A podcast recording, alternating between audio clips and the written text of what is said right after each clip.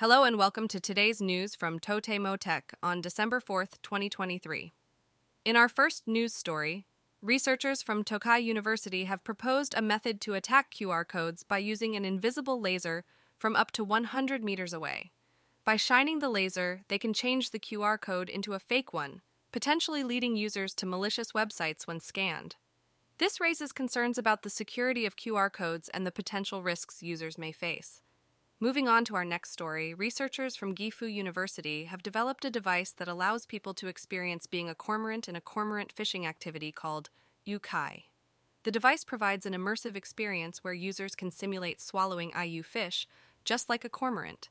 This innovative technology offers a unique way for people to understand and appreciate traditional cultural practices, in other news, director Takeshi Kitano's latest film, Kubi, Neck, has been generating attention for its captivating comedy sketches. While some viewers have been fascinated by the eccentric characters and sharp violence depicted in the film, others have found it to be more human and realistic rather than purely insane. Moving on to the world of gaming, a real life event for the popular smartphone game Pokemon Go is currently taking place in Asakusa, Tokyo. Participants can follow an official route within the game and enjoy various attractions and sights in Asakusa while playing the game. The event has brought excitement to both Pokemon Go players and tourists visiting the area.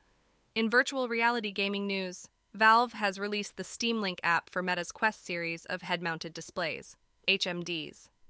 This app allows users to easily play Steam VR games on Meta's Quest HMDs without the need for additional software. It offers a more convenient and accessible way to enjoy virtual reality gaming.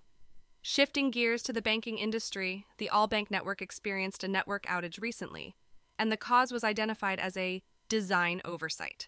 The Allbank Network Association and NTT Data have announced measures to prevent future outages.